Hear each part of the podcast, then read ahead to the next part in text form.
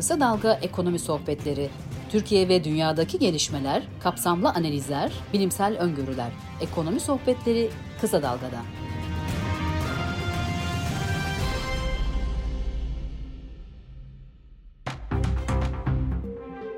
Dünya gündeminden merhaba. Bu hafta küresel gündemde ön plana çıkan savaş mı çıkacak korkularına neden olan bir gelişme yaşadı.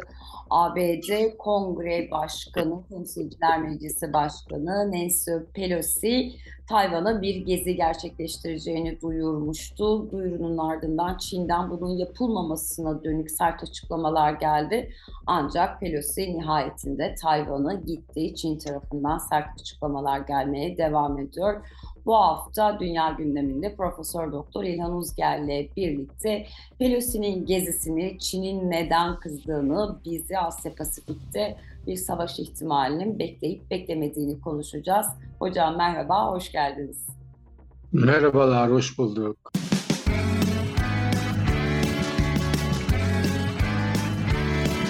Kulağınız bizde olsun. Kısa Dalga Podcast.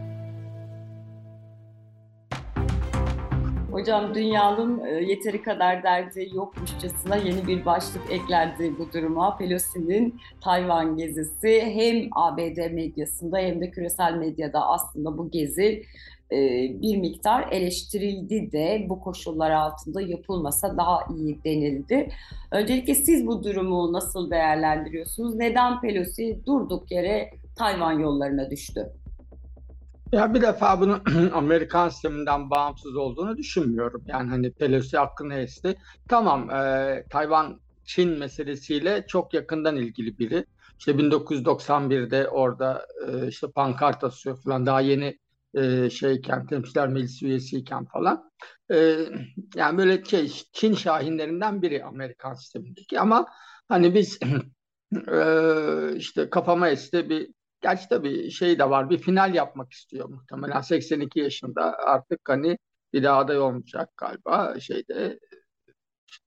Hocam yaşı da yani aday olmasa da olur yani dedirtecek bir yaş. Gerçi evet, Biden'ın da bu, az değil. Evet. E, siyaset öyle işte bir giren e, orada kalıyor. Ne varsa artık bilmiyorum. E, dolayısıyla da e, işte Pelosi de şeyinin e, kariyerinin diyelim sonunda böyle bir hani e, Savaş e, altın vuruş gibiyim dedi acaba diye düşünüyor insan. Ya, bir ortalığı karıştırayım da. Amerikan sistemi çok e, yani zannedildiğinden daha detaylı çalışıyor. Savaş çıkmayacağını biliyorlar. Yani e, o yüzden de hani tabii ki yanılıyoruz. E, yani mesela şey hatırlıyorsun Şubat ayında e, tarih veriyorlardı. Yani ne zaman saldıracağını biliyorlardı e, Rusların. Onun için işte 18 Şubat dediler falan. Ruslar saldırmadı biliyorsun. İşte 24 Şubat'a sarkıttılar. Dolayısıyla da şu an e, Çin e, hem iktisadi olarak hem askeri olarak hem siyasi olarak e, Tayvan'a saldırabilecek durumda değil. Yani askeri bir harekat. Ona saldırı demeyin başka bir şey değil. Hani e, askeri bir harekat e, şu anda yürütebilecek bir e, kapasitede değil. Çünkü Tayvan Ukrayna değil. E, nüfusu Ukrayna'nın yarısı kadar ama askeri olarak tabii ekonomik olarak çok gelişmiş bir ülke yani teknolojik olarak e, şeyi hava savunma sistemi deniz kuvvetleri, hava kuvvetleri falan e, güçlü. E, o yüzden hani şeyi bilemiyorsun. Bir de e, muhtemelen ders oldu. Yani e, işte sen daha iyi biliyorsun Ukraynalılar da sonuçta Ortodoks, yani Slavik, e, dil, dil, dilleri benzer, Rus nüfusu var ama çok güçlü bir direnç oldu. Evet. Yani şeyi e, saha, sahayı bilemiyorsunuz. E, yani savaşa karar verenler de neyle karşılaşacaklarını çok iyi bilemiyorlar. O yüzden de bir e, sıcak savaş ve şunu da söyleyeyim Çin ordusunun bir savaş deneyimi de yok. Böyle hani e, paldır küldür gitmiyor Çin. Mesela Rusya dış politikasında e, çok askeri güç kullanıyor. İşte şeye kadar e, neredeyse sahile e, derler Kongo'ya kadar uzanıyor işte şeylerle Wagner'le falan olsun.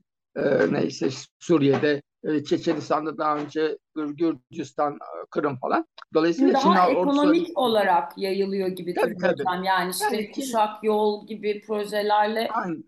Aynen. aynen. O, o da yani, sanıyorum bir miktar burada Pelosi'nin en azından elini ya da ABD yönetiminin elini rahatlatan bir e, Tabii. duruma dönüştü. Çin'in bu başka, başka bir pat üzerinden gidiyor. Yani teknoloji, üretim, yani dünyanın en büyük şeyi, en büyük ekonomisi olma yolunda gidiyor. Bunu kesintiye uğratmak istemiyor Çin. Yani şu an acelesi yok. E, Tayvan'ı yani şöyle söyleyeyim eğer bütün enerjisini korsan 1 milyon 400 milyon nüfus var çıkartma gemilerini hazırlarsa falan yani hani maliyetini üstlenirse alır ama işte, sonunda ne olacak? Ee, yani 23 milyonu ekledin e, Çin'e e ne oldu? Yani mesela o çok Sanki kritik çok tabii. azmışçasına yeni bir nüfus ekledi ama kendisinin ha, yani istemeyen, kendisiyle şey birlikte olmak olmuyor ki. istemeyen Tabii. Şimdi Ukrayna Ukrayna olmaktan çıktı. Hani öyle oluyor. Savaş görmüştük. Suriye Suriye olmaktan çıkıyor. Afganistan kendine gelemiyor. Irak hani bir yerde savaş olunca öyle e, şey hani buyurun alın ülkeyi gibi olmuyor. E, son- sonuçta yakılıyor yıkılıyor. Bana sorarsan yani e, o çok yarı iletken onlar çok önemli. Dünyada en şey şu an teknolojik olarak e, Tayvan üretiyor biliyorsun. Hı hı. E, bu şey Amerika'nın politikasıydı. Yani Tayvan'ı bilişim yani bu bilgisayar parçaları e, üretiminde yoğunlaştırdılar. Şimdi Amerika bu belirsizlik yüzünden bunu yazdım. E, işte 52 milyar dolar ayırdı. E, bu semiconductor yani yarı iletkenleri e, çok o böyle hassas bizim bu cep telefonlarında her yerde kullanılan Tabii. araba çipleri vesaire e, şeyleri bilgisayarlarda kullanılan o çipleri e, en gelişmiş çipleri Amerika artık üretimini e, şeye kendi ülkesine kaydırmaya çalışıyor. E, böyle. Çünkü onlar da yani belki durumun bir şekilde devam edemeyeceğini gördüler. Çin güçlenince orada bir şey kopacak ama şimdi yani onu söyleyeyim. Peki hocam Çin Ha, bu niye bu neydi? kadar sert? Tamam Tayvan'ı topraklarına katmak istiyor. Tayvan'ın zaten tuhaf bir statüsü var ama bu kadar Çin neden yüksek perdeden tepki verme ihtiyacı hissetti? Yani işte askeri varlığını arttırıyor. Şimdi tatbikatlara başlayacağını duyurdu. Yani Çin'i kızdıran ne burada? Şimdi bir e, yapısal unsur. Çin güçleniyor. E, yani bir süredir bunu yaptım. E, yani bu 2021'den itibaren Çin Amerika ile aynı hizadan konuşuyor. E, yani Amerika biliyorsun hani küresel sistemi hiyerarşi kurmak ister. Tabii. E, yani en tepede kendisi ve diğerleri. E, Çin bunu kabul etmiyor. Çin ben seninle eşitim diyor. Bana eşit muamelesi yapacaksın. Hani hatta bıraksa Amerika dünya gel beraber. Bu Brzezinski'nin projesiydi. Yani gel dünya G2 yapalım projesiydi bu. Dünyayı gel paylaşalım. Nüfuz alanlarına paylaşalım diye. Çin olmaz bu demokratik değil dedi. Dünyayı iki gücü paylaşması. İzlanda Hani, e, demokrasisi Çin'de- tabii Çin'de İsviçre evet. kadar demokratik bir ülkeden anlaşılır bir Evet, içinde ironi içerir diyelim bu açıklama için. Ee, ne diyordum? Ee, Ee, dediniz ki hani ABD Dünya- ile birlikte evet, şimdi artık aynı hizadan e, konuşuyor ve birincisi bu yapısal unsur. İkincisi şimdi e, bir e, yani denedi Çin. E, yani Amerika test etti Çin. Yani Pelosi ile sınadılar. e, onu söylüyor.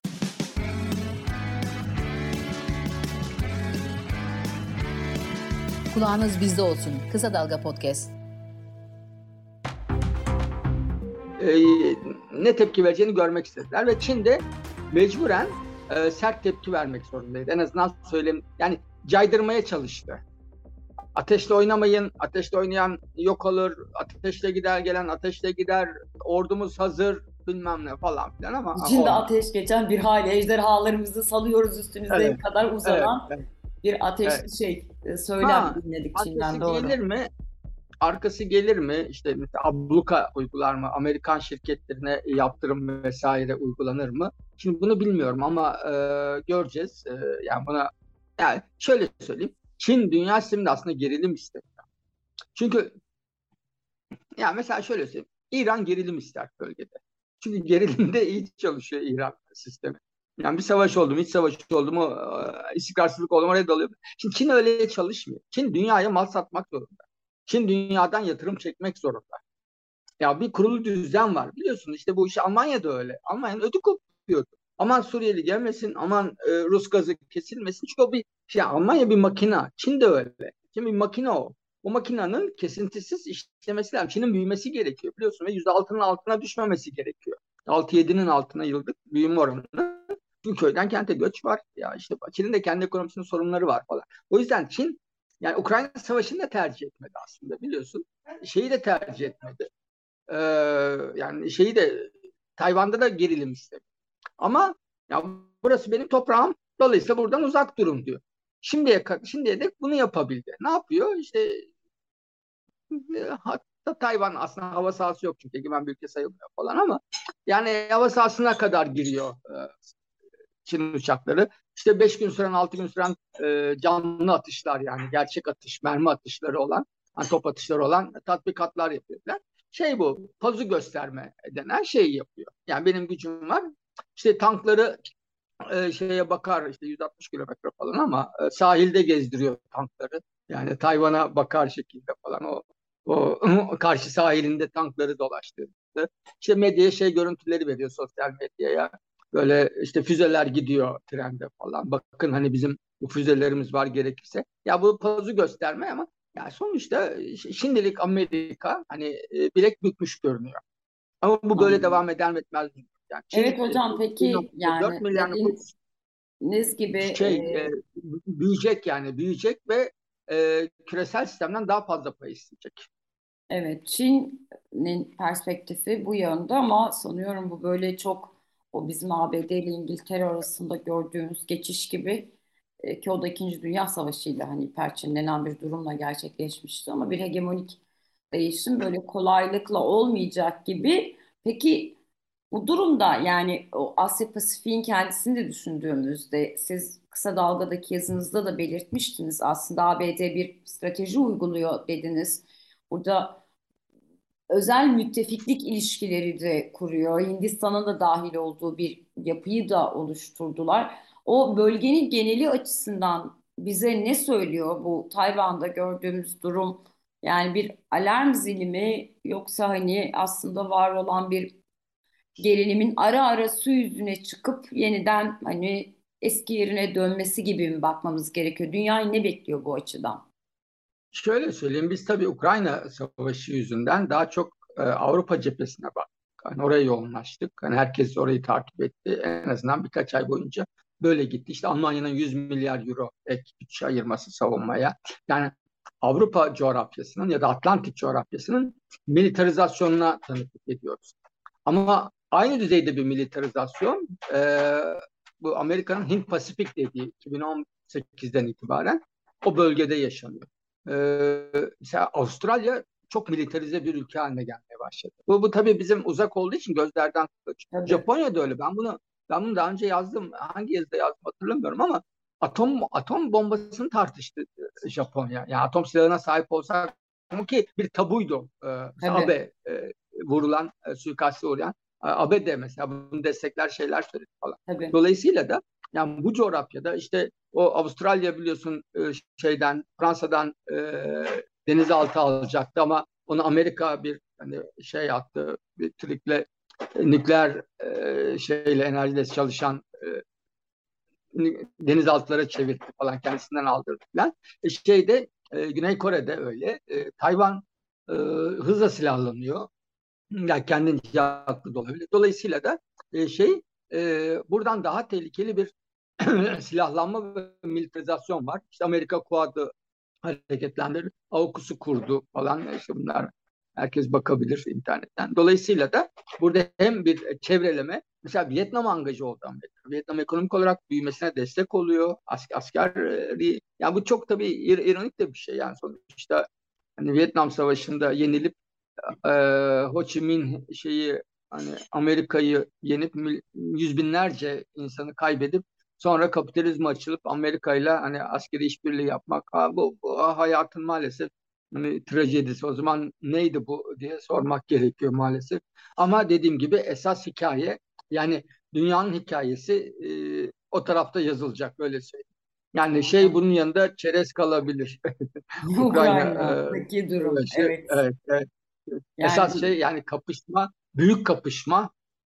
Çin bir an gelecek bu hani biliyorsun diyalektikte de vardı işte bir e, şey devenin e, şeyini hani deveyi deviren yıkan hani bir saman tanesi olur. Hani evet.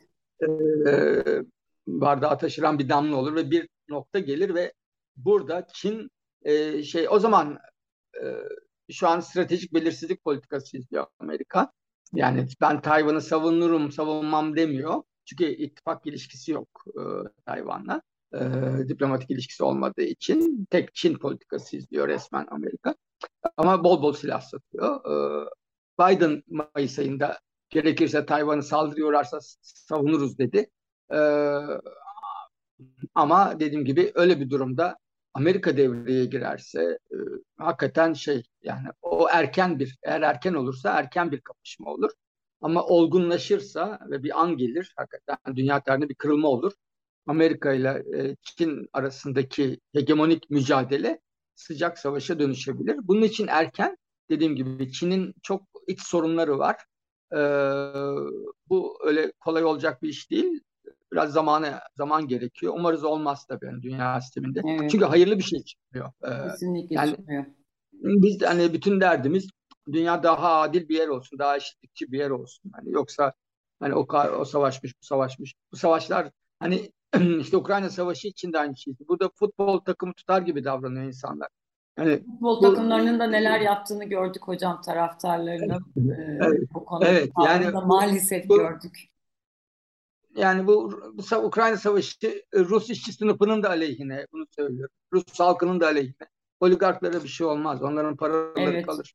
Yani Ukrayna'da şeyler ezildi. Yani insanlar işte Orada da gariban halk ezildi. Rusya'da da öyle. Tabii, tabii. Onun için yani dünyadaki bir sorunu bununla çözebilseydiniz, dünya daha eşit bir yer olsaydı, tamam Rusya'nın diyelim askeri tırnak için operasyonu destekleyelim. Yani dünya daha adil bir yer olmadı, dünya daha eşitçi bir yer olmadı. Rusya evet. çevrelenmesini itiraz etti, savaştı. Binlerce Rus askeri ölüyor. Orada da işte bunu söylüyoruz. Zengin Ruslar askere gitmiyor yani. Evet. Rapor alıp çocuklarına yurt dışına gönderiyorlar. Dünyanın hikayesi bu ve iyiye gitmiyor tabii. Anladım hocam. Çok teşekkür ederim. Yani e, özellikle son vurgu kulakların küpe olması açısından kıymetli. Savaş gerçekten kazananı olmayan bir gerçeklik. Keşke olmasa biz kendi disiplinimizde tabii bunun tarihini e, elinden elimizden geldiğince ele alıyorduk. E, belki hani evet dediğiniz gibi şu an böyle çok kaçınılmaz görünüyor ama e, ne kadar ertelenebilirse en azından o kadar iyi değilim. Ağzınıza sağlık toparlama için. Teşekkür ederim. Profesör Doktor İlhan Uzger'le birlikte Pelosi'nin Tayvan gezisini, Çin'in buna tepkisini, ABD ile Çin arasındaki rekabet ve gerilimi, bunun ileride bizlere, dünyaya, Asya Pasifik başta olmak üzere küresel olarak nasıl bir etkisi olabileceğini ve aslında savaşların hep kaybedenlerinin hayatta da 1-0 geriden başlayanlar olduğunu yeniden hatırlattık. Bizi izlediğiniz ve dinlediğiniz için teşekkür ederiz. Hoşçakalın.